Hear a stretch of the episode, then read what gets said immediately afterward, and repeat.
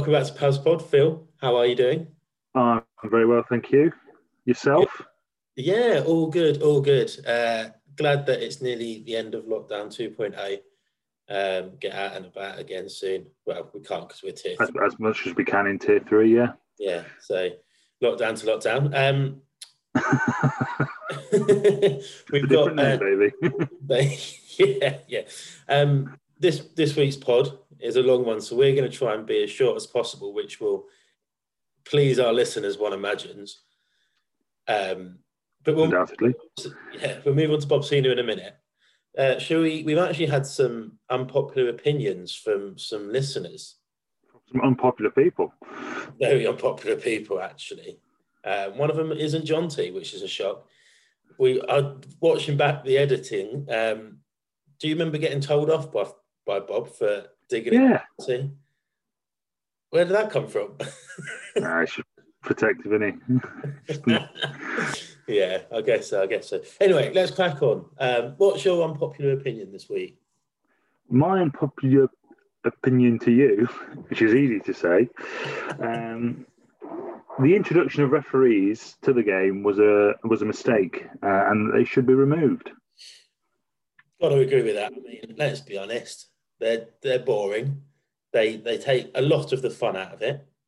Um, I've had, I mean, you've probably had a, a, far better standard of referee than I have. We've had a, a certain counsellor um, be our referee, which was uh, an interesting experience. Packing down at the scrum and him going crouch, touch, set, touch, engage, and we're like, Boydie, that's not do it. Um, so, if anything, they're a hindrance to the to the game, and as you know, uh, we're not always the brightest in the pack. So I mean, it's it's. I just always think they're kind of they wish they were good at rugby. Um, they're extremely noisy, just by nature, and they're just yeah, just not needed. Don't need them there. I think I think we're honest enough as players to ref ourselves. I mean, I agree with most of that statement. Yeah, I would um, like to think. two two aspects of your argument there, which I think might slightly fall down, are or the last sentence. Yep. Um, and also, well, actually, no, it is a fair comment. There's only one referee I can think of that was good at rugby themselves, and that's is it is it was it wasn't Reece Jackson. Uh, he used to play for Sarries. The, yeah, had injury, didn't he? And then turned. Yeah, he retired quite early. Mm. Played against him. Um, retired quite early, um, and went into refereeing. And obviously, because he was a big man on campus, they uh, boosted him up the ranks quite quickly, didn't they? That's right, yeah. And he refs at top levels now. Did he? He's done a few um, finals and stuff, hasn't he? I think, or seven. Yeah, I think he did some international games as well hmm. at one point. Yeah. No, good referee though. Um, I, I, mean, as much as I don't like them, I like when I speak to footballers who are like, "Oh, rugby's crap." I do use the referees as an example of why rugby is far better than football because I do like the respect we give. And I find myself playing football and still calling the referee sir just out of oh, habit. Oh, same. Same. Lovely. And they, they go, oh, you're nice. And I'm like, oh, but. no, exactly the same. I don't get that. I don't get that in football. No. A referee has never changed their mind. Like football, rugby, volleyball, whatever obviously they're an umpire in volleyball. Um, but I, I, don't get the argument with the referee. I've never, I've never understood it. No, no, and it's it's one of my pet peeves in rugby games is when someone answers back, be that on the opposition or or on the same team as me. But it's like I've never got the surrounding of the referee shouting in his face. I think everything going through the captain or even through the pat leader is fine. I think it works.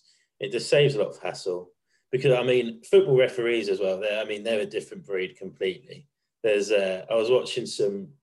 It was some like short montage on Facebook, and there's a just quickly a video of a referee who um, was accidentally pushed in the back by a player, went to ground, and then kicked out at the player. gave the player a red card. great, it was great. But yeah, so as much as uh, I agree with, I think George sent that in. Um, they have been a slight hindrance, but also a good standpoint to show why we are the gentlemen of sports. Um, unpopular opinion from uh, me. It came from uh, Jim Reeson, uh, often mentioned on the podcast. Um, this is technical, which is why we decided to me ask you those to vice versa. I can get full nose on it. Yeah, okay, full nose. Um, the number of jackal penalties is killing the game. Now, I I don't know whether this is an unpopular opinion. I think it's quite a quite a good opinion. Um, yeah, I think the jackling is a, is an art form. To do it legally and well and often is a real art form, and I think um, one of the worst we're in one of the worst phases that rugby's been in, especially at the international level and probably the Premiership level as well, where players are 95% of the time illegal when making a turnover.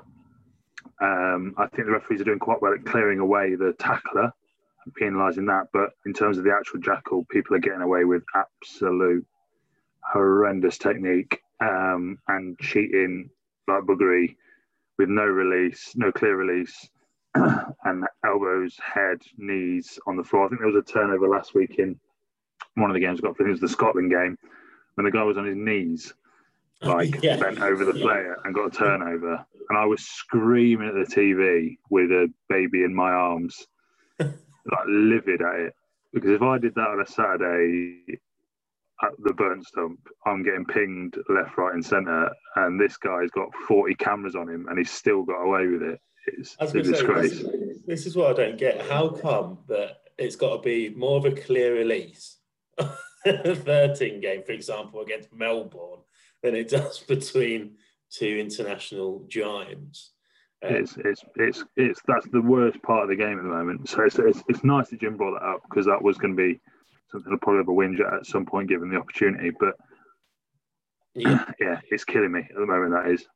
Yeah, definitely. I saw an interesting. Uh, I can't remember who was talking about it, but they were talking about the clear out rules are now actually more dangerous because it was better when you could just kind of walk over people and they'd get out your way for you because you tweak them as opposed to nearly doing someone's necking with the shoulder. Um, that's a that's a different opinion for a different day. Um, so Bob Senior. Yes. First. Yeah, brilliant. Um, we you know yeah. we've, we've, been begging him to come on since about week three. Yeah. Um, he decided that he, he, he would come on. Um, obviously, most people know that Bob is uh, about to depart from Nottinghamshire in the next few months, weeks. Um, he'll be sorely missed, and, and getting him on here was something me and you were desperate to do before he got away. So, yeah, real happy to have him on, and, and it was nice chatting away to him, even though he did tell me off for being nasty to Jonty. He did. He told you off, and then bigged me up quite a lot, um, which both bits are staying in the podcast. so, no, but it was it was nice to have him on, and whenever, although we wanted to have him on, and when we asked lads who they wanted on, Bob Senior was the first name out of everyone's mouth as well on a number of occasions. So yeah, so it's good. We'll crack on. Like we said, it's a long one. There's not much we can cut out of it, so uh, it's not as long as Nathan's, so it's not too bad. Thank God for that. Definitely not as noisy. Um, yeah, get back. uh, oh, I can, I can repeat that one. we can repeat that one. Uh, does it say recording, Phil? Yeah. Cool. So here we are with Bob. Um, Bob, just going to give a little intro. Nice wave there. Just going to give you a little intro before uh, before we speak to you. But just because you're such a, a, a an important person uh, at Paviors, you've been described by many as a, classy scrum half who played throughout the sides. Uh, really? Yeah, it shocked me. Well, I didn't describe you as that.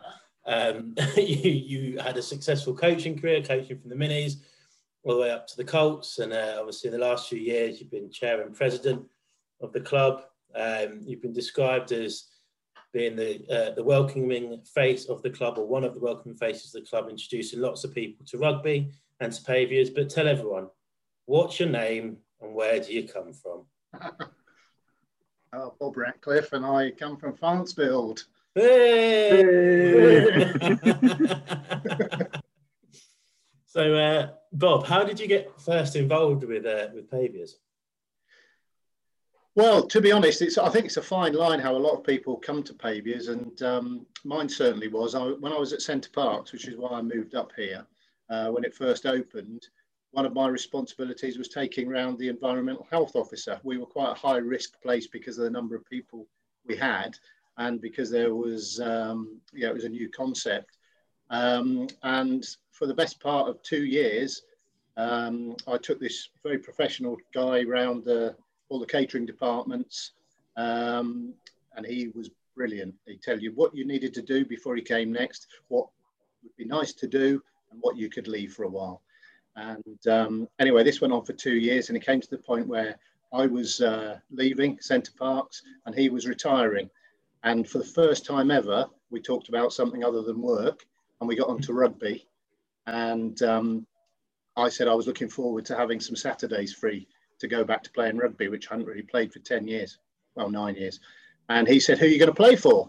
And I said, Oh, I live near Southwell, or I might go to that place, um, begins with M up on the top, um, Melly, Melly, Melly something or other. And he went, You will not. and, it was, and it was Joe Cast, who's um, happened to be, you know, then I didn't know, we'd never mentioned it before, but vice president um, at Paviors and uh, still goes up to the club. And I'll be forever grateful for him, to him for introducing me. Uh, he said, meet, meet me there next Thursday. And I did. And I met people like Ron Rosin and probably um, probably Pat, I would think, that Thursday night, and Phil and Chris, um, you know, and Phil Molyneux, I mean, and Chris Eggleshaw. And, you know, from that time, I, I never went anywhere else. Brilliant. If you, if you don't mind me asking, how old were you when you first came out to the club? Um, let's go. What? I got married at. Uh, eight, it was about 19.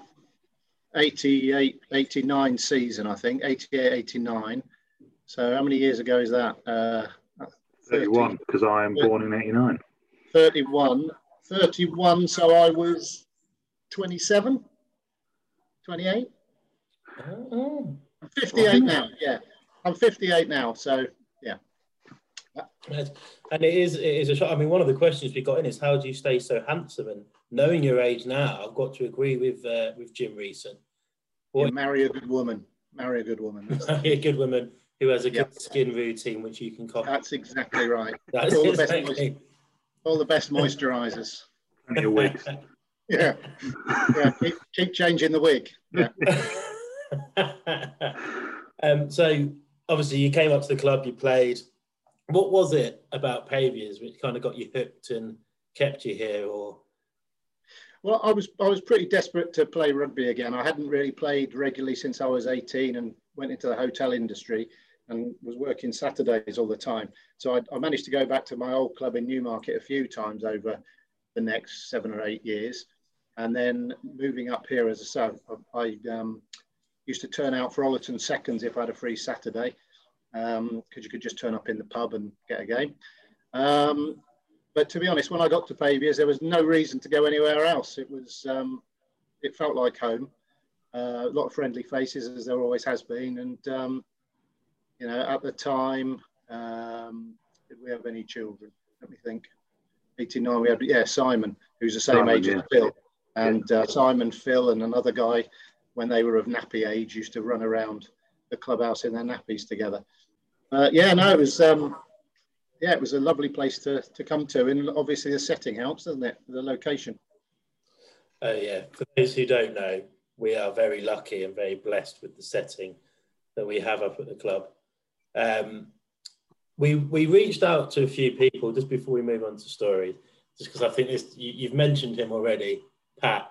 Because um, obviously, for those for those who don't know, do you know just tell people what's going to be happening, what you're going to be doing in the next kind of month or two?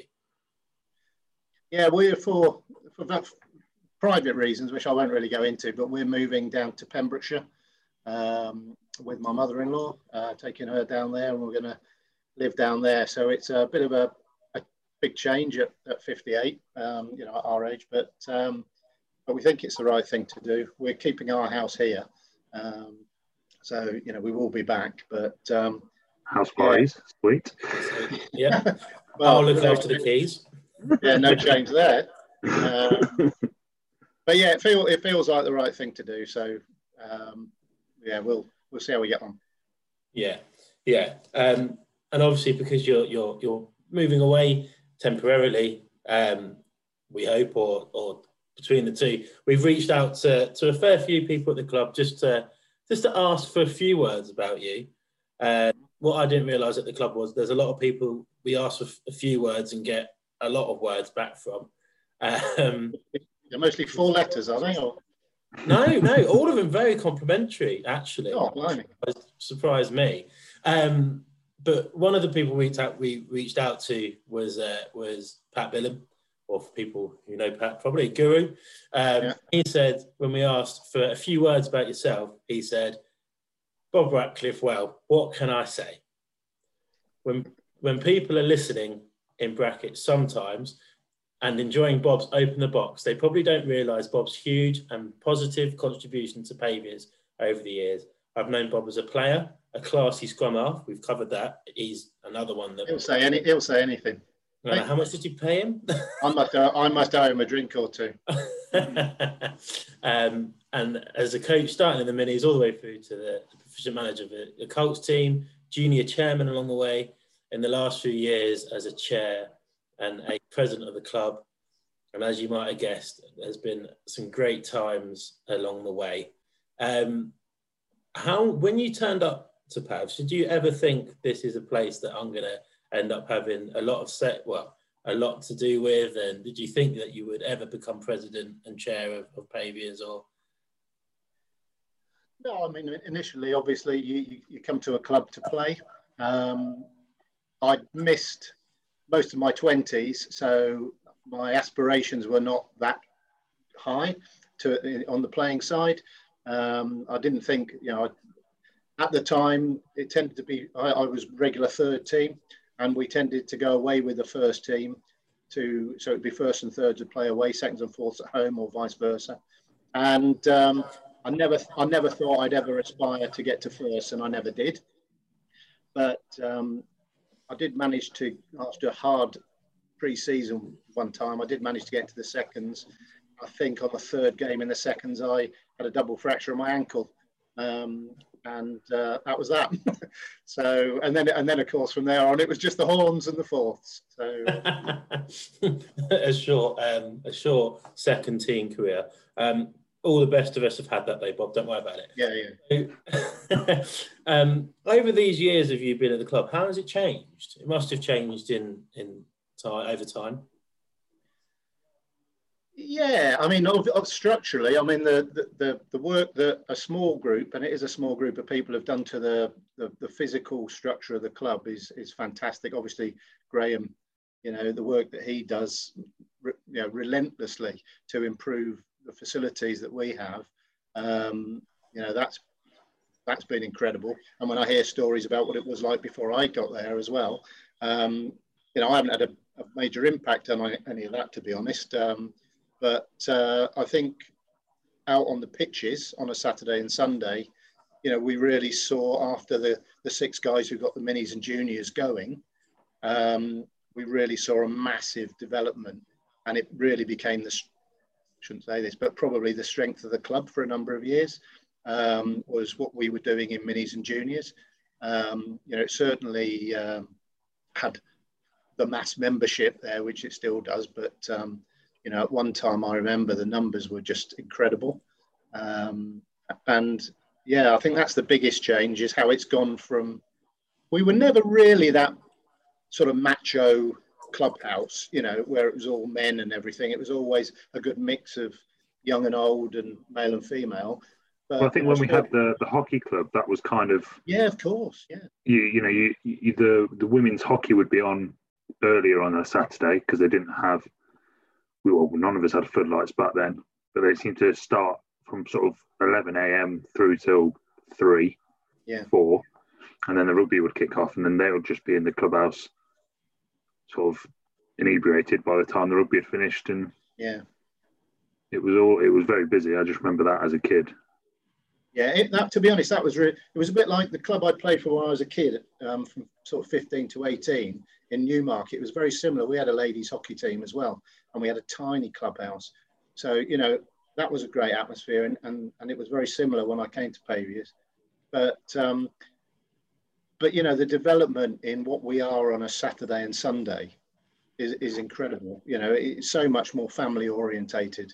Um, and as I say, we weren't that male dominated place, I don't think, even when I joined. But it, it's it's a brilliant atmosphere up there on Saturday and Sunday. Couldn't agree more. I mean, when it's when there's people around and there's families, the kids are running around. Obviously, you're on the microphone. It's one of the best places to be on a Saturday by a by a long way. Um, Phil, you also reached out to some of our playing colleagues um, to talk about Bob. Would you like to pass on the messages from from our, our colleagues to Bob? Yeah, so I'll let you guess who said this one, Bob. Mm-hmm. Um, basically, I, I, was, I was going to slag him off there, but I'll wait to the end. Um, it's a tough. It's tough to pick out, to be honest. He's just Mr. Paviors. He's coached me since I was five, so he will have some stories about our minis tours, I'm sure.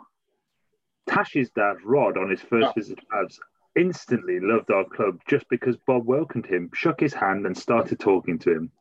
He now has Pavs hat and scarf and follows our Twitter's pages. But along with Jim Dickinson, he was part of such a good coaching team, and stories about people like Reese Ferris and Big Bob will be funny.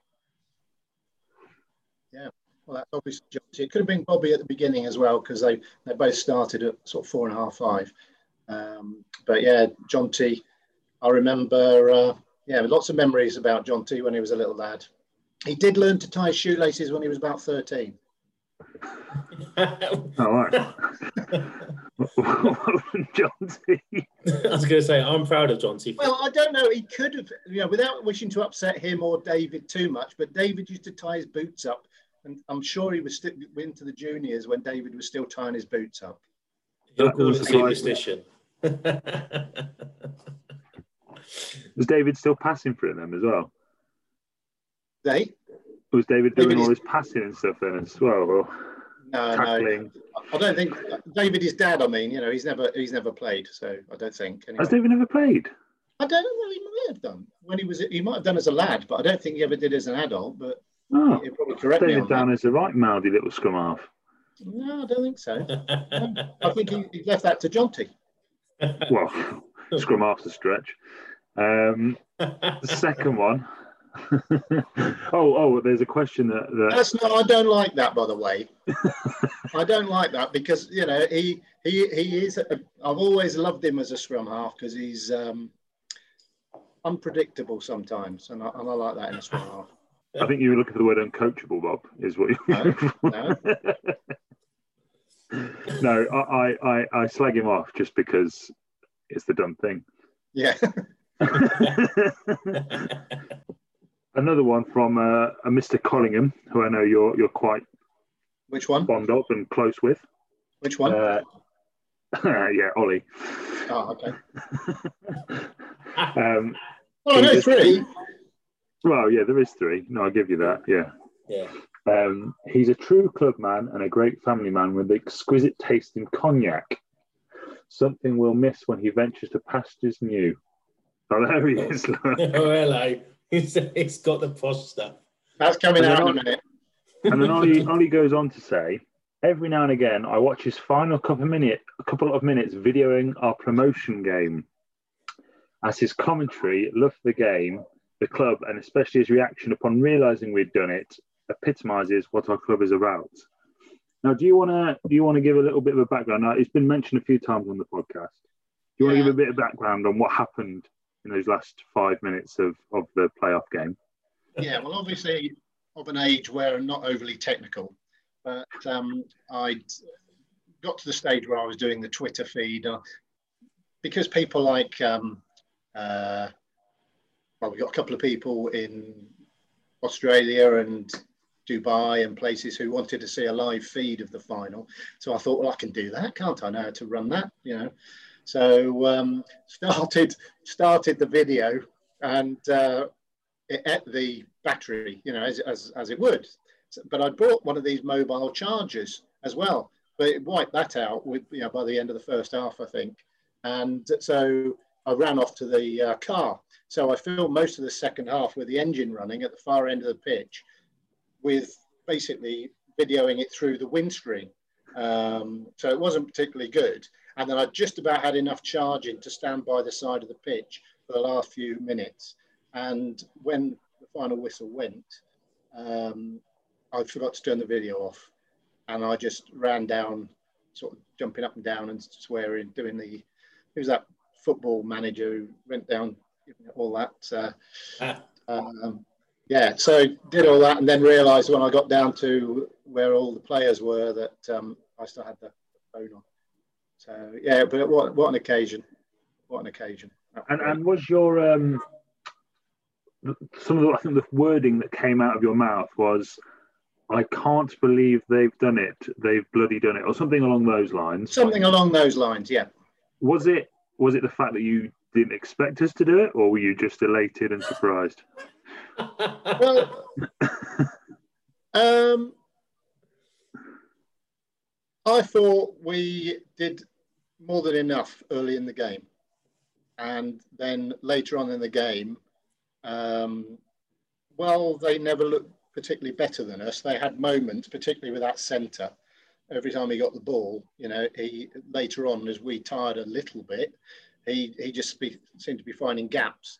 And um, I think they scored one, didn't they? And and you, you, you know it's just the sort of oh no, it's going to go down to the last you know minute of the game. But as you said, I think last week or the week before, um, you know, you know, you knew it was the last play, whereas I didn't. so you know, I was expect, I was thinking, oh no, we've got another two minutes of this or three minutes. Um, and I couldn't, you know, obviously not I could have done anything about it, even if I'd been a player. But um, you know, on the touchline, there was nothing you could do. So uh, I don't know. I think um, think early on it was never in doubt that we'd win it. You know, watching us play, but um, as the game went on, you could just, having been up on the touchline and the balcony for many years, you know, you've seen us lose lose a few from a very commanding position. So, um, as most clubs, have, you know, most sides have done, I'm sure. Yeah, it was. Uh, you know, we've, spoken about this many a times. It was uh, a strange one. I, I, I felt comfortable knowing that it was the last play. Yeah. And we, we, we, you know, we defended. I think we defended for like four minutes flat. I think they had the ball for at the end or something ridiculous. Knowing that you know, if we defended for two minutes, the game was over.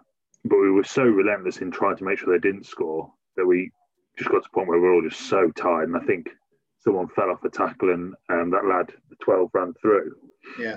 And I remember thinking, well, that felt like a long time. I hope that was more than two minutes. And I looked to the ref, and he, he just looked at me as if to say, "Yeah, that's it." And I was like, "Oh, thank God," because I'd worked really hard in that four minutes to try and stop him scoring. I don't yeah, think I'd had it in me to start yeah. again.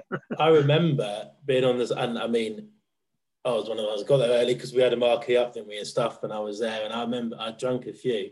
But I remember watching and thinking, Phil's moving a lot around the park at the minute, so I'm open for it. I'm not sure you can go any longer. By the way, chaps, think... sorry, you do realise that there's going to be other podcasts, and there's going to be a podcast that says, "When will Paviors ever stop bloody talking about winning that final?" is that the same podcast that is going to ask when is Phil going to stop talking about Nottingham? There's a bit, there's a hint of jealousy in there, though. I think, Tom. Yeah, well, it doesn't hurt me, Bob. It doesn't hurt me. No. I played for Gillingham once, Gillingham okay. but Gillingham nonetheless. Um, yeah. Phil, would you like to get your package out for Bob? Let's.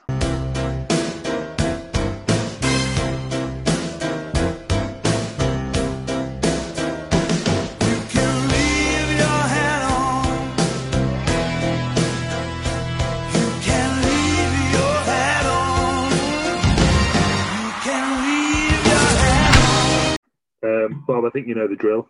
Yep. Um, so just give us your answers as quick as you can. Faster yep. than Dougie is what we're looking for. Yep. Uh, so it's red or green? Green. Favorite beverage? Timothy Taylor, landlord at the moment. Favorite rugby position? Scrum half.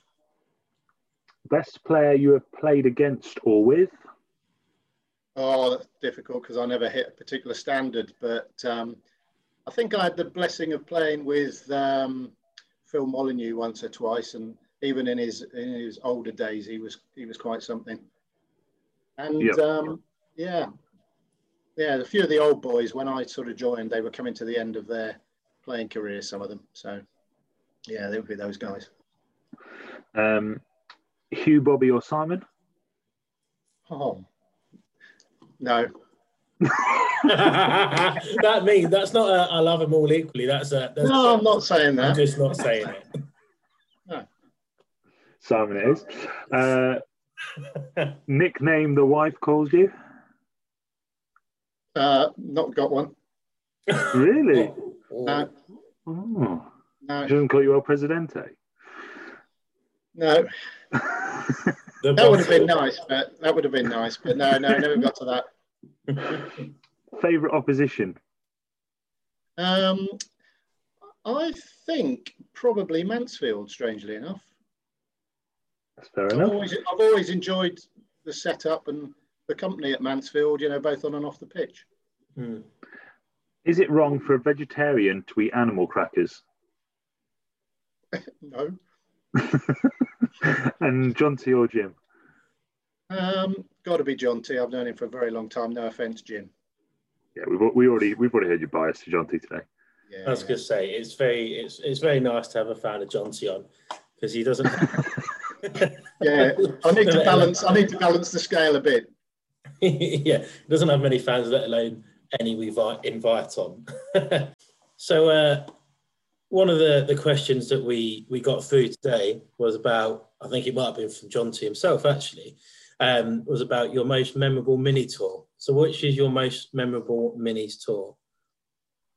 Um, we did a good one to Kings Lynn and Great Yarmouth. Um, so that's the 10s, 11s, and 12s tour, which I still think is one of the best things that we do as a as a mini junior club.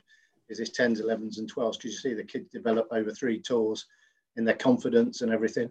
Um, yeah, that that was really good because the weather was foul, and um, I'm trying to think what the theme was.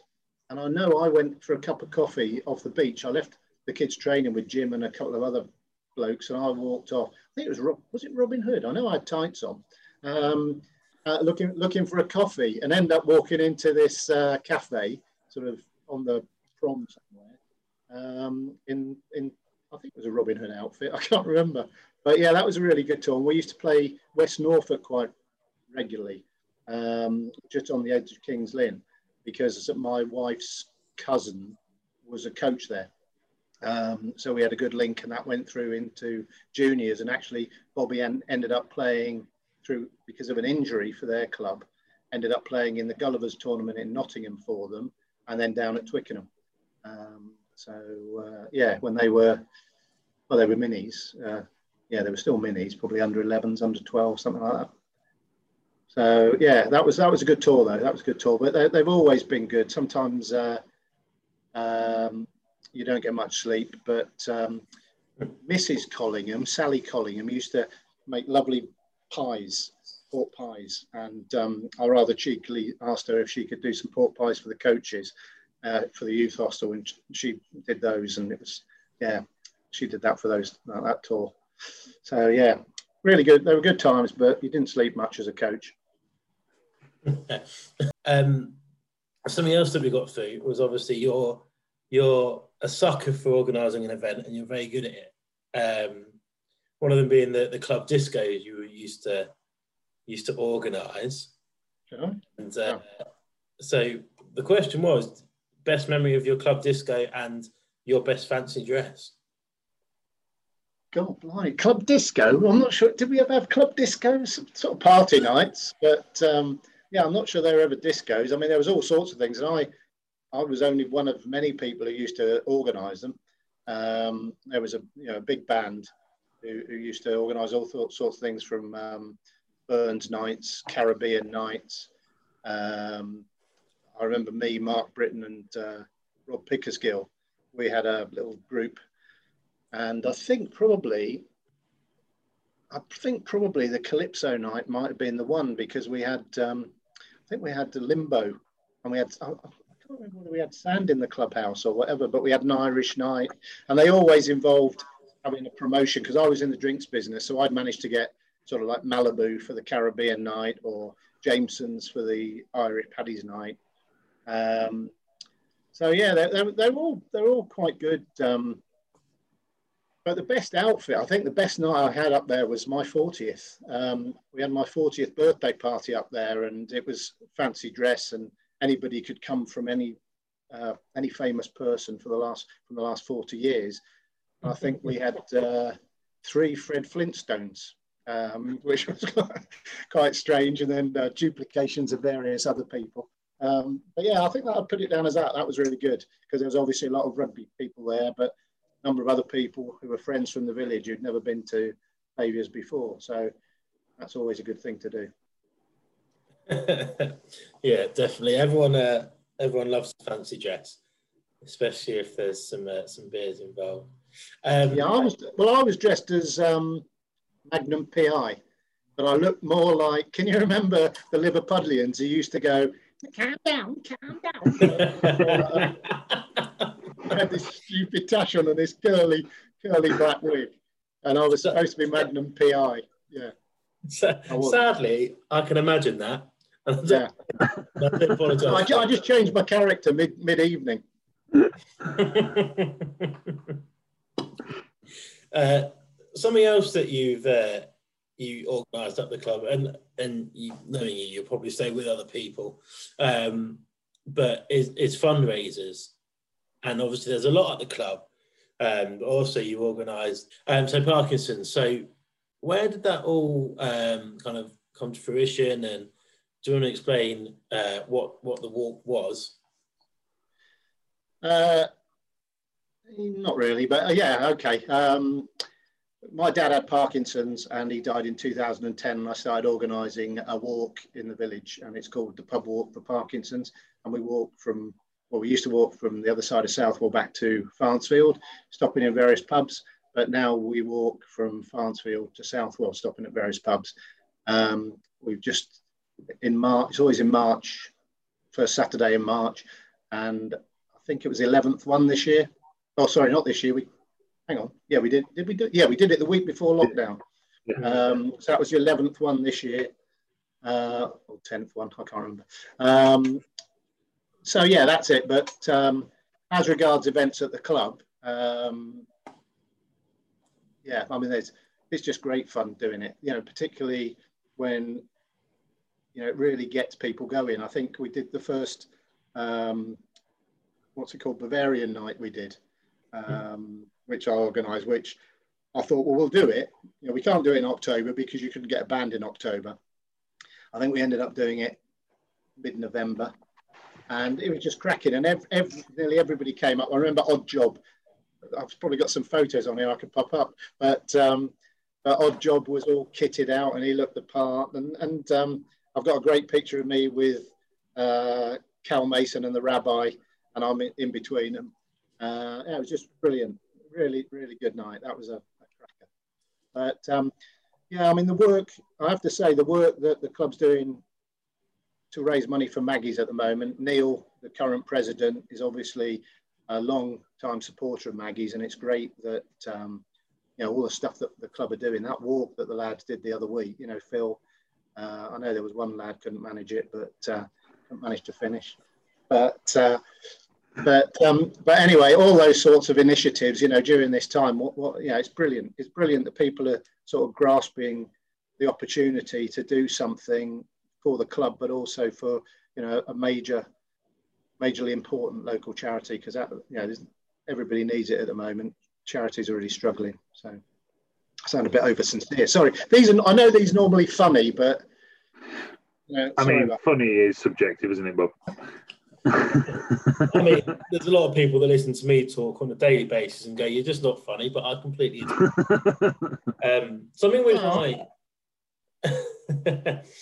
something which I uh, I'm amazed about when it comes to charity, especially at Paviors. I mean, we're in a well, obviously we know we're in a crap time. We would never have started this if we weren't in a in a yeah. difficult situation in the world. But it sums Paviors up when people are still donating a lot of money when actually there's some people who don't know where the money is coming from next and they're still willing to give up money. So that is something, and I guess you you probably witnessed that as well, the generosity of Paviors when you've done your events.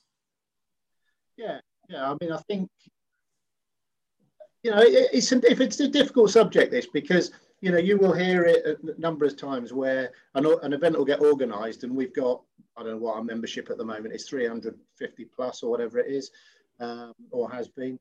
But you know, there, it's always a core of people who support those events, um, and you know, it, and that's fair enough. But um, you know, it would be nice, and I know there's a social group at the moment that are organising different and, and, have been trying to organise different events to try and attract different people into the club.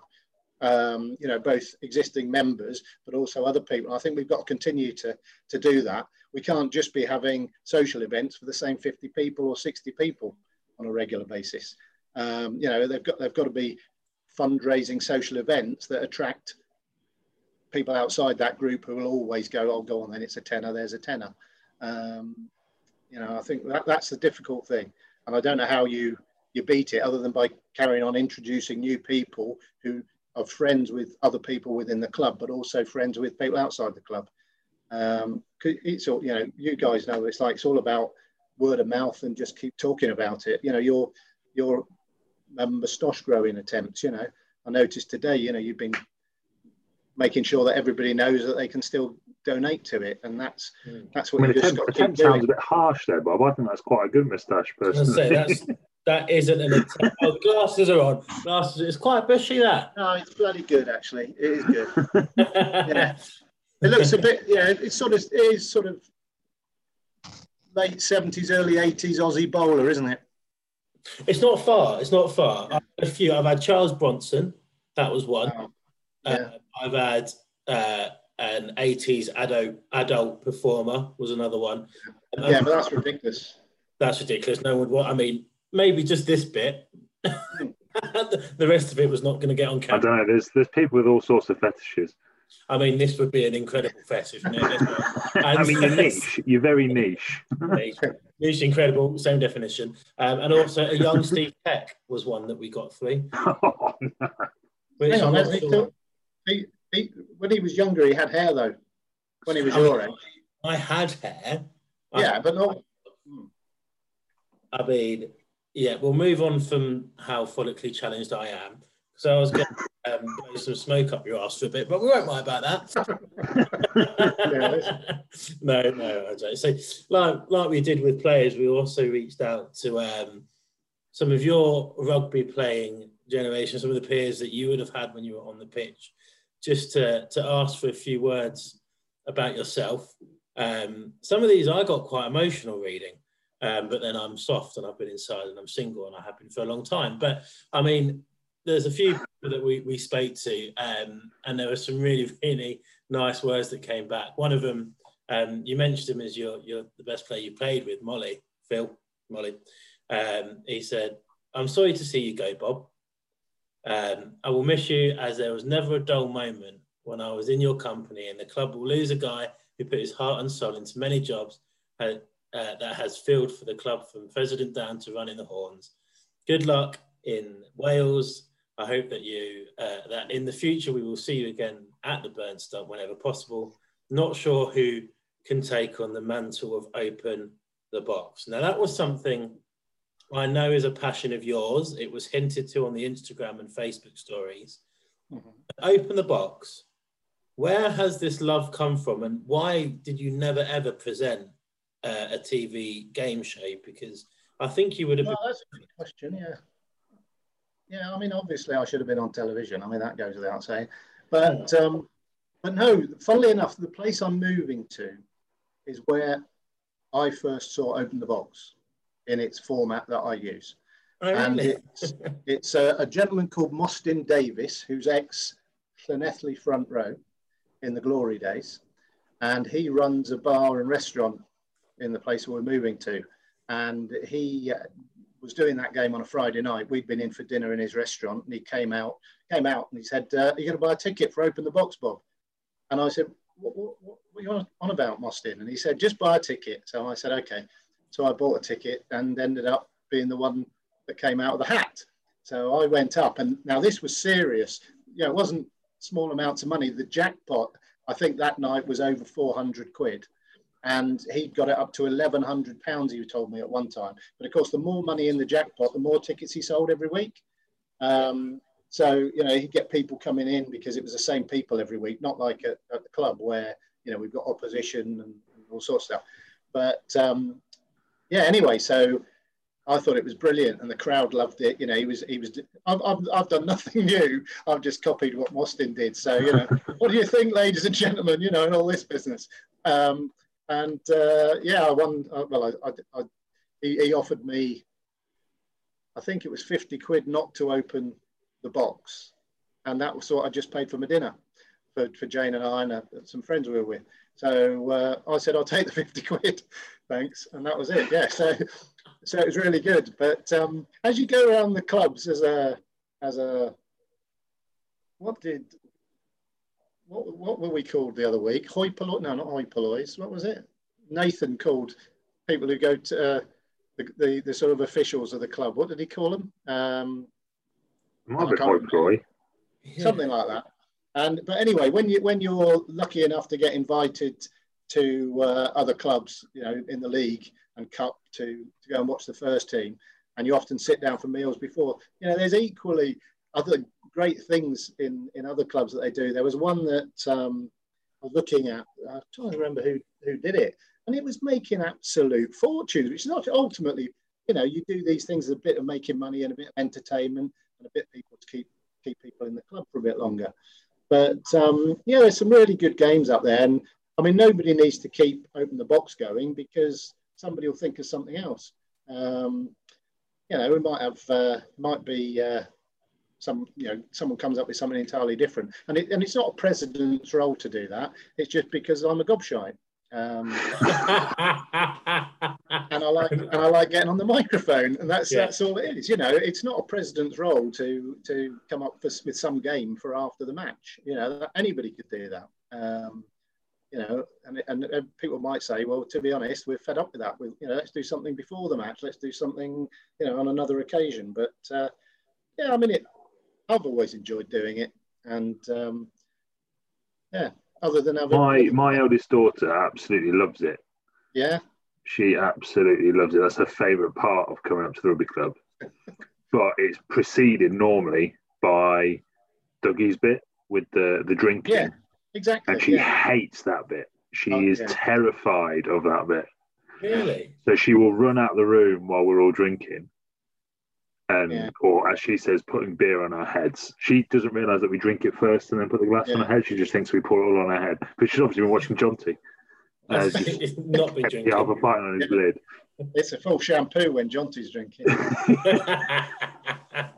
I'm going to stick up for Jonty that's the interesting thing, Phil. That, I think that just demonstrates how maybe rugby as a, as a sport has changed, and certainly as an after, you know, an après ski type event has changed because you know that's what happened 30 years ago. It was boat races and it was all that sort of thing, but that's not the clubhouse environment anymore.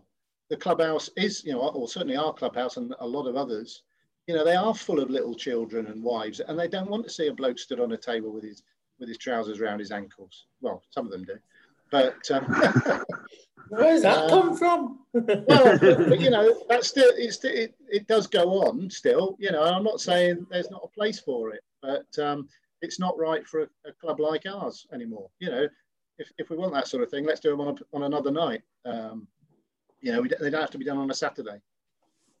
Yeah, no, no, I agree. I agree. Um, rugby's changed a lot, but there was uh, just running back to open the box quickly. That one of the messages that came through via Instagram. Um, oh, he's necking it as we go. Um, was, was from a, a, Matt Molyneux, and he asked, yeah. "What's your favourite heckle?" On a, who is heckler? on uh, well, you open the box. my my favourite heckler of all time and he, he's just a, a, a, lovely fella, is Cal Mason. Um, Cal, Cal is just hilarious because he's the one who started the thing with the wig, um, you know, about that I've supposedly got a wig. Um, and, uh, and sometimes when I've just seen him and he, you know, it's just this ongoing rolling thing that gain momentum. And sometimes, you know, I just look over him and, he, and if it's a windy day, he's going, he's going like that, you know, and it's just, it, it's just priceless. He's got a great sense of humour, Cal. And, uh, you know, I, you know, not that I'd get upset with that sort of heckling anyway, but it just, I'm just in hysterics. He just makes me laugh so much. I mean, I don't know if you've seen Cal in the last six months. He's he's quite literally half the man he used to be. Oh, yeah. yeah, Bobby was telling me, and well, I'm not going to, but I, I was, and I was giving him some stick back because you know when he was giving it about the hair, and I said, well, at least I'm not as fat as you are. So you know, I don't know, maybe maybe my. Because uh, you break him, Bob. Have you broken him? Well, you know, I'm harsh. You know that. I know because I know that Cal's lost weight, and that's why I got the comment that was directed at me at one of the picnics we had at the club. Because yeah, well, you up, you, you James May hair, and you just rubbed my belly and walked off, and I was like, yeah, I know what that means. to, to be honest, you know, you in our lives, we all go through stages of being, you know, a problem weight. Yeah, but it, and it depends on how long we decide to keep that weight a problem, doesn't it, Tom? It does, and I mean, I don't think eight years is too long, if I'm honest. But I mean, talking about Cal Mason and talking about things other clubs done, Phil, you'll be able to answer. Didn't Cal Mason win a meat raffle? Yes. Yes, something. I can't remember. And there is no one else I know who would win a, win a meat, meat raffle after. It was it was the last year we were in um, Midlands One, it was was it away? It was away, wasn't it? Oh, definitely, yeah. Um, yeah. I want to say somewhere like. I want to say Kettering. No, I, I think Wellingborough. Yeah, might be blue and white. Are they blue and white? No, they're no. playing red. Oh well. Um, Wellingborough, or what was one that play at the the race course? Um, Huntingdon. Huntingdon. It might have been Huntingdon off the top yeah, of my head. Actually, because I remember yeah. getting a text on the way home that he'd been uh, he'd won a wheat meat raffle. I mean, he is he won a what? A wheat raffle. he won a wheat raffle. He's all right. He is the only person I know that could uh, pull off winning a meat raffle after. Uh, oh, he didn't. He didn't flick an eyelid, mate. Uh, Someone said meat raffle. He was like, "Yeah, I'm in. Don't worry about it." Because I'm, I'm, I can see him walk into the coach with a, a full platter. I can't remember what he won. He won something, and I don't think it made it home. I think someone basically wore it on the way home. Yeah, it was someone, and they had a butcher as a sponsor, didn't they? And yeah, they I think it was Huntingdon. It's no, I don't think it was. Do you not? it was no. I think it was uh, no. No offense to Huntingdon, but I think it was a bigger club than that. Brutal. No, but you know, the clubhouse. The club. I meant the clubhouse. Sorry, not the club. Oh right. Because you know, the Huntingdon Club is a tiny. It's quite a small little affair, isn't it? Um, I can't remember. I do remember yeah. Yeah. um, moving on from cow sausage. Um, one of the other tributes we got through us per se was uh, also from Pat Billam, and we, we mentioned some of the stuff he said. Um, I'm going to run this and then run into one from Neil as well. Oh, can I just stop a moment? It, who did the last one? I've forgotten. Um, Chevy. No, no, not the last thing. The last, the last few nice words about me. Um, Phil, Phil. Oh no, Phil yeah, yeah. And he said, from president down to horns. Yeah. That might be the wrong way round. I think it should be from president up to horns. yeah, I agree. I agree. You know where the, the horns were some of my some of my greatest moments were in the horns. who are your who are your fa- just on the horns? Who are your favourite players to play with when you play oh. after the horns? Cal Mason's dad played in that in the horns. I got him playing. Um, Big Jack, obviously, who uh, obviously. Uh, you know carries on uh, carries on. But then it was nice where um, we'd get people who I'd coached, youngsters who were suddenly back for some reason. And I'm pretty sure it was a Horns game where we were playing at Ilkeston. And I think it was their thirds and fourths. And I had a call from Carey Hughes Parry, who you might not know, but good little lad who, who played and he's moved moved well away. I think he's living abroad actually, and he was great mates with Doug Day, and Carey lived in Bridgford, I think. And um, he phoned me up and said, "Oh, I've got another player for today. One of my mates. Is that okay?" And I said, "Oh yeah, great. That'd be fantastic because we're a bit thin on the ground." And anyway, it turned out to be Doug Day, who was um, up at Manchester, had played Scotland Under 18s.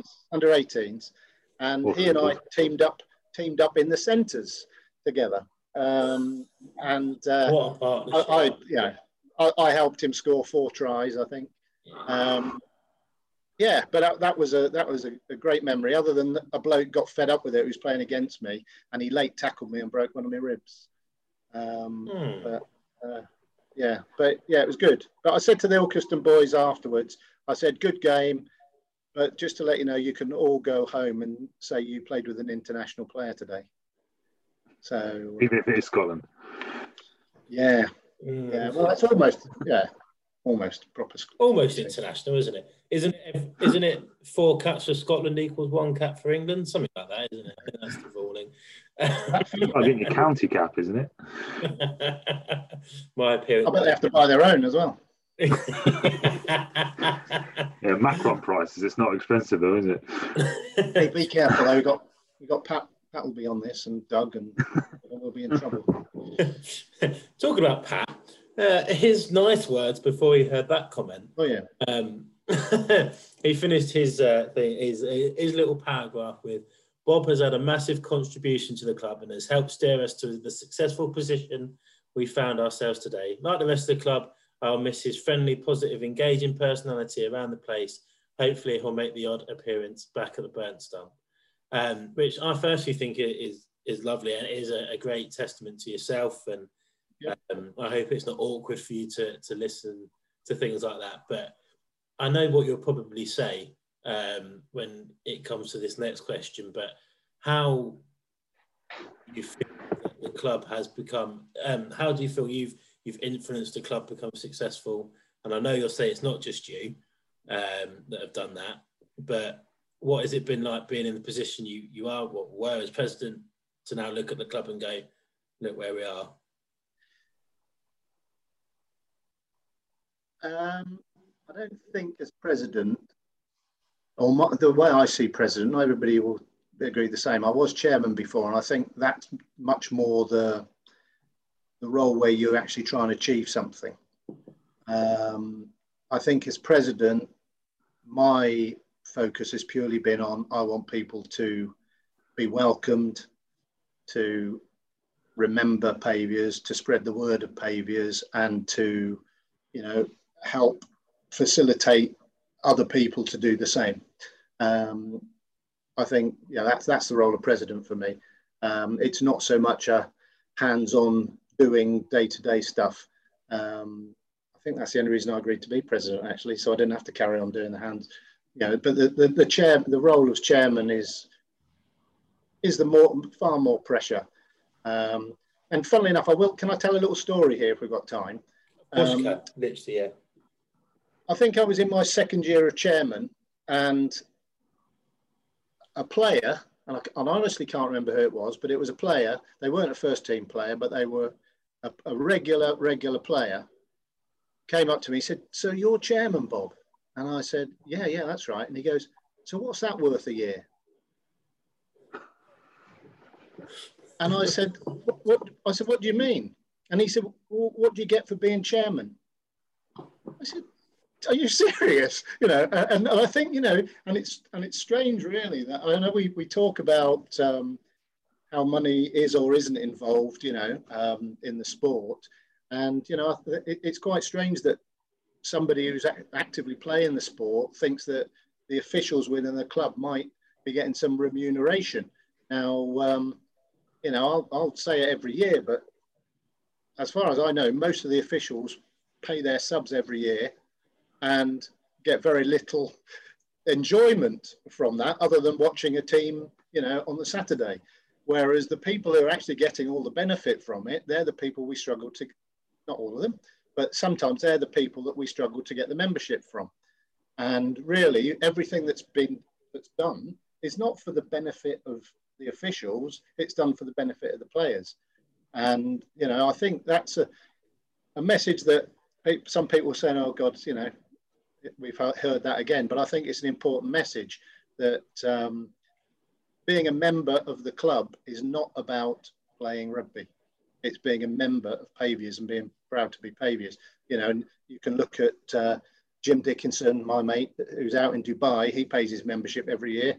Um, I don't think he ever played rugby properly. He was a good coach, but um, but uh, you know he, he he doesn't he doesn't view it as anything other than I'm supporting the club that I'm a part of, that I feel a part of. Um, you know, and there's a lot of those types of clubs in life where you know it's a it's a membership fee. You know, it's not a playing fee or a taking part fee. Um, you know, it's to be a member of that club, and I think it's important to reiterate it.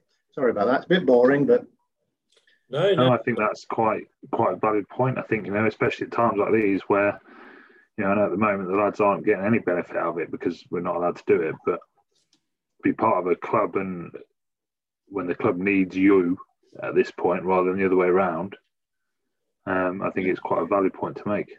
Yeah, that's a good point. That's a good point. And uh, yeah, you know, you save on the beer, don't you? That's the way I've looked at it. You know, I paid my membership the other week, and I thought, well, you know, I'm going. I know it, I'm not paying exactly the same level as the players, um, but you know, I'm not spend. I'm not out there spending beer money on beer every week. So uh, you know, it's a small, it's a small price to pay. You're actually making a profit. I was going to say, at the minute, if you pay your subs, quick in at the moment. It's worth it's worth um, the return. Newsflash. Yes. Um, one one of your sons that I'm in communication with. Yes. Has has asked me uh, to ask you about the bearded dragon in Belgium. What? The bearded no? in Belgium? I mean, do you know? Have you any clue what that means? Because I have no idea. I mean, he's your son. That's all I'm going to say. yeah, I know, but I, have got a lot of them. I get a bit confused. Um, bearded, bearded dragon. Is that something to do with beer? No. Um, I, I've literally what I've read out is what I've got. Or, or. Is it from Simon? No. Bobby. Yes. Bearded dragon in Belgium. I don't think I've ever been to Belgium. Well, ask Bobby what his real name was. Whatever. Yeah. yeah. What is Bobby's real name? we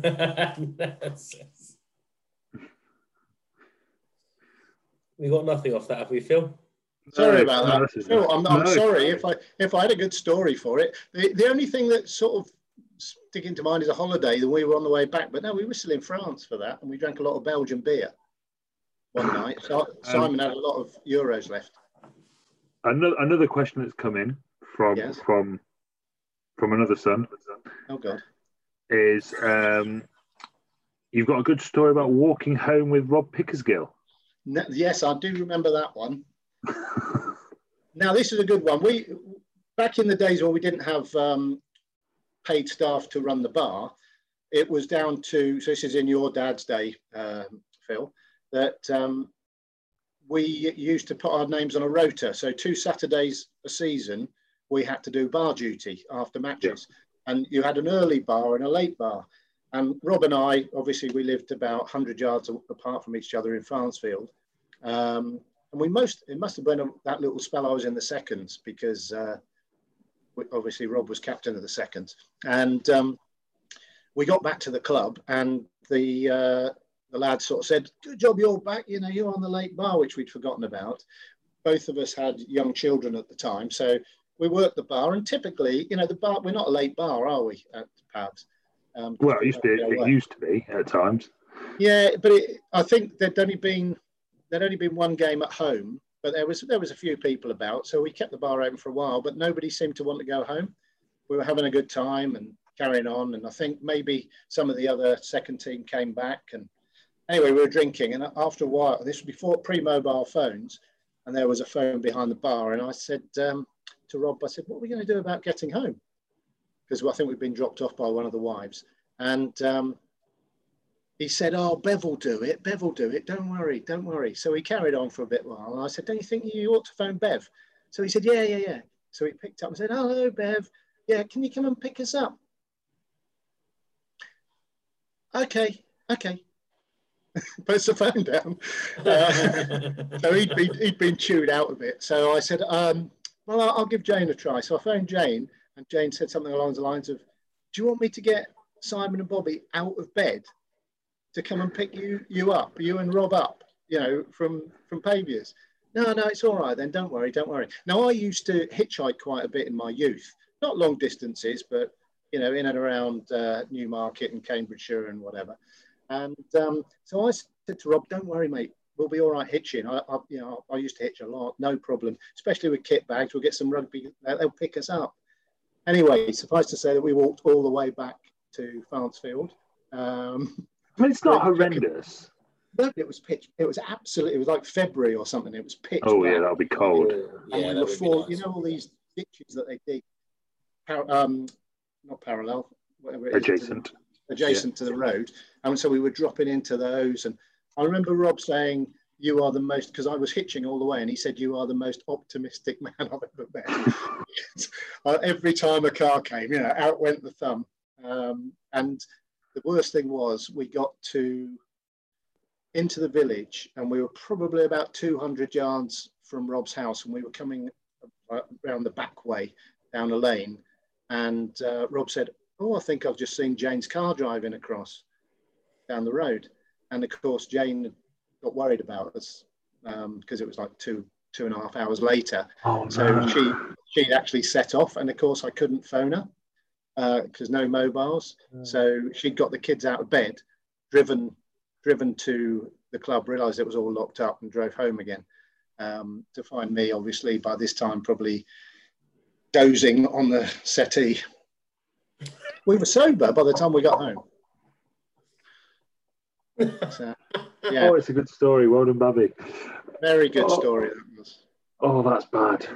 That's Yeah. That hurts. That makes my No. like testicles shrink just thinking Yeah. about it.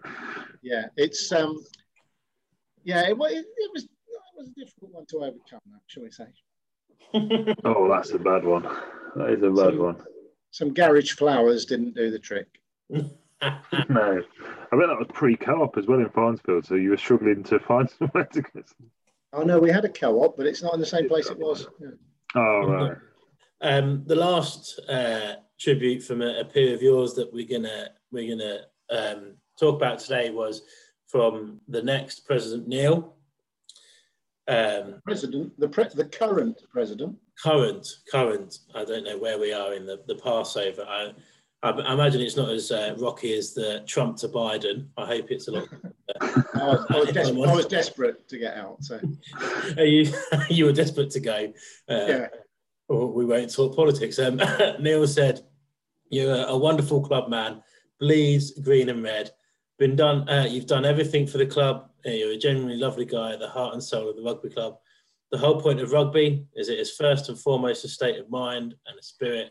And Bob epitomises the spirit of Paviers. Following, following him as president is like following Sir Alex Ferguson at Man United, like Warren Gatland at, with Wales, like the Duke of Edinburgh following the Queen or coming on stage after the Beatles have performed. At least he's going to the right country. Yeah, that's, a, that's a typical Welshman. He knows how to deliver, you know, powerful emotions, doesn't he? But I mean, that's that's very that's very kind of him. But um, I think he's a he's a fantastic president to um, to have for the club. I mean, again, some of the things that you've talked about this evening about charitable stuff and organising events. You know, that's what Neil's done for many many years, as well as being a teacher um, you know, for, for his career. So he, he's got um, he's got far better qualities than I have to be a president. Um, the only drawback that might hold him back a bit, bit like the issues I've had with Bobby, you know, he's got Arv. So um, you know that might just just pull him back a bit, you know, hold him down, shall we say? That must be any, any yeah. I can't say anything because I agree. Uh, you've got Bobby as uh, Neil's got. Oh, um, Yeah. Phil, do you want to move on to rugby memories? I'll let you pick again this week. Oh, that's very kind of you. Um, so, Bob, what is your worst rugbying memory? Um, I'm going to say something that really is not necessarily rugby, but it was related to the, my time at coaching at Paviors. And that was when, um, and you guys, Tom, you won't know him at all, but one of the lads that um, we coached from a mini unfortunately died in a car accident when he was 17. And um, that was just oh, I, I got incredible. Just couldn't struggled to cope with that. Um, you know, I'd known him since he was a little boy. His parents obviously, you know, had very difficult time with that. And then we went to the funeral, and um, unbeknown to all the Paviors that was in there, it was in Southwell Minster. Um, the coffin came in, and Paviors written down, Paviors written RFC written down the side, and it was in red and green. And um, I don't think there was a Pavior in there who didn't start crying. I know I did. Um, you know, and that, that was without doubt the worst situation that I've ever experienced to do with rugby, um, connected to rugby, um, or connected to my time at Pavs. But on a, on, a, on, a, on a lesser note, let's think of something a bit more jolly than that. But um, breaking my ankle, breaking my ankle, you know, making my sec- getting into the second team, establishing myself, and for Doctor Doctor Alex McDonald, who was on the pitch, telling me it was sprained. Well, um, so if you speak to Ollie, I've forgotten it, I play with him a lot. Ollie somewhat, I can't remember Ollie's surname certainly, but he broke his ankle and we were away to, we were away. And uh, Alex, Alex, Alex comes over and he goes, he starts feeling his knee, your knee, knee feels all right. He went, it's my ankle which is broken, not my knee. Yeah, I don't know. I think he's I mean, he's a GP, but he, yeah, I don't think ankles are his strong suit, obviously. Anything um, below the waist. So, but but he was another bloke I'd brought to the club from Farnsfield, and believe you me, I never let him forget it. What about you? I was going to say, not like you, Um, so, what is your? I mean, you may have a lot over your time at, in rugby, but what is your favourite and best rugby moment? Um, I'm not going to say the obvious. I mean, the, the thing that happened at the you know end of when we were last playing, I'm not going to mention that because that, that's obvious. Um, I think one of the best things, and it's not a one-off occasion, but and again, it's not playing because I was never, you know, I was never a good player. I haven't got good stories about, you know, like when you talk to Phil and he says he played against, but did he play against JJ Williams? No, uh, Phil Bennett, didn't he? You know, and things like that. I'd love to have those stories, but I haven't got those. But I think, um, and I've said this to many, many minis and junior coaches along the way, that the point of being a, a mini and junior coach and the objective is not to be the winning team at under 11s or the under under 12s or 14s and be the best team in the three counties. That's nice if that happens along the way, but the objective is that you can turn out players to play rugby for the rest of their life. And the proudest thing for me the disappointment is there's not more of them, but you know, Bobby, Jonty, and Will Crosley all becoming regular first team players, and they were in that group with the Jim, particularly as head coach, but me hopefully did a bit as well. You know, help them come all the way through. And it's great to, you know, any coach, any mini and junior coach listening to this stood on that balcony and watching somebody play. And I don't care whether it's the first or the second team or the third team or the fourth team, if we ever get a fourth team again, but knowing that you've helped them on their way to playing adult rugby and that hopefully they're going to play it, you know, um, God willing, for the next 20, 25 years. That's the best, that, uh, for me, that's been the best thing as a coach. Um, you know, as a mini and junior, I've never been an adult coach and I never aspired to be. Um, but that's that's just great, fantastic. Yeah, and I mean, you've mentioned it earlier about the uh, the way we've set up minis and juniors at Pavs and stuff, and we can just look at the first team now and over the last kind of decade, I guess, and go, well, a lot of that came from you guys in the minis and the juniors coaching. So it is a, it's definitely something that um, that the, the club can be thankful for and realise is, is a good element. Is a good element. So, um, just before you go, is there anything you would like to say? Because I know we don't normally do this, um, but obviously like you said, you're off to Pembrokeshire and and you're not going to be around as much. Um, is there anything you want to, to say to Pavs about Pavs before we uh, we let you go? Yes, please. Uh, yeah, no, that's really good. I mean, I'd like to. Um, it's been a joy, to, and I'm, you know, this sounds like I'm going forever, but I'm not. But you know, it is great. I mean, I've enjoyed most of most of my time at, at Pavs, and uh, you know, I, I think for the future of Pavs, it's looking pretty good. The more that, and again, changing it around a bit, but I'd like to say well done to you two, other guys. You know, George is doing a lot more. Uh, Ollie Collingham, you know, various people. You know, people like Claire Rain coming on board. You know, new people who who haven't been at the club for years and years and years, who are who are wanting to put their time in and, and make the club a better place. And well, we've got those people coming through, and we've got people like the Phils and the Pats and Graham to, uh, sorry for anybody else I'm missing here. I'm going to say Dwayne as well because I forgot him once on something. Um, but, you know, the work that Dwayne does unsung, you know, in the clubhouse, it's, it's you know, vital. And, and all this work that these people do that really none of them none of them want a great deal of praise for it it's reward enough just seeing what's how the club's getting better and improving and looking better and how you know teams are happier and people are happier. Um, you know and for me that's that's what makes a successful club. It's it's nothing to do with uh, whoever the president is or the chairman or the board. It's it's everybody involved. And when i say involved it's not people who come up and say what should be done. It's the people who come up and say have you thought about doing this? Can i help you do it um, and they're, they're the people that all clubs need. And thankfully, mm. at the moment, you know, we seem to be having people who are coming up with fresh ideas and actually wanting to, to put their time into it, not to tell other people what they should do, because um, that's easy.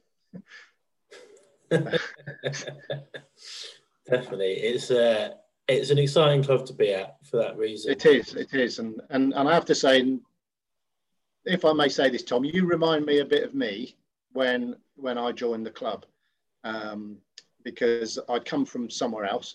Okay, at least I had a girlfriend. Um, but,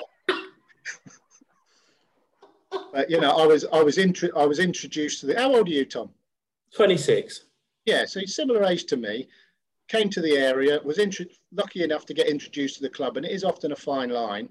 Mm. And you know, you've you've thrown yourself into it. You know, you, you'll upset people along the way you know, because you might say, well, I, I want to do this, I want to, and someone might tell you, well, I don't think that's a good idea. Just keep persevering because it is new ideas and it's revisiting old ideas sometimes that get things done. And, you know, I'm not saying I've done a huge amount, but it is not necessarily always the same people doing the same things who move the club forward. Mm. They keep the club going, but it's it's it's the new blood that often moves it forward. So well done to you and Phil. Sorry, I'm not, but you know, you played for Nottingham. So what else do you need? I'm just, I'm just here for the ride, aren't I, Bob? Just here yeah. for the ride. Phil is my uh, protege. Yeah, you played, you played for Nottingham. You've had an illustrious career. short, short and, uh, illustrious career. yeah, and I'm and I'm uh, one of the fittest forwards in the, the teams I play against, which says a lot. No, sorry, fat, fattest forwards. One of the fittest forwards I play. Fittest. Oh, sorry.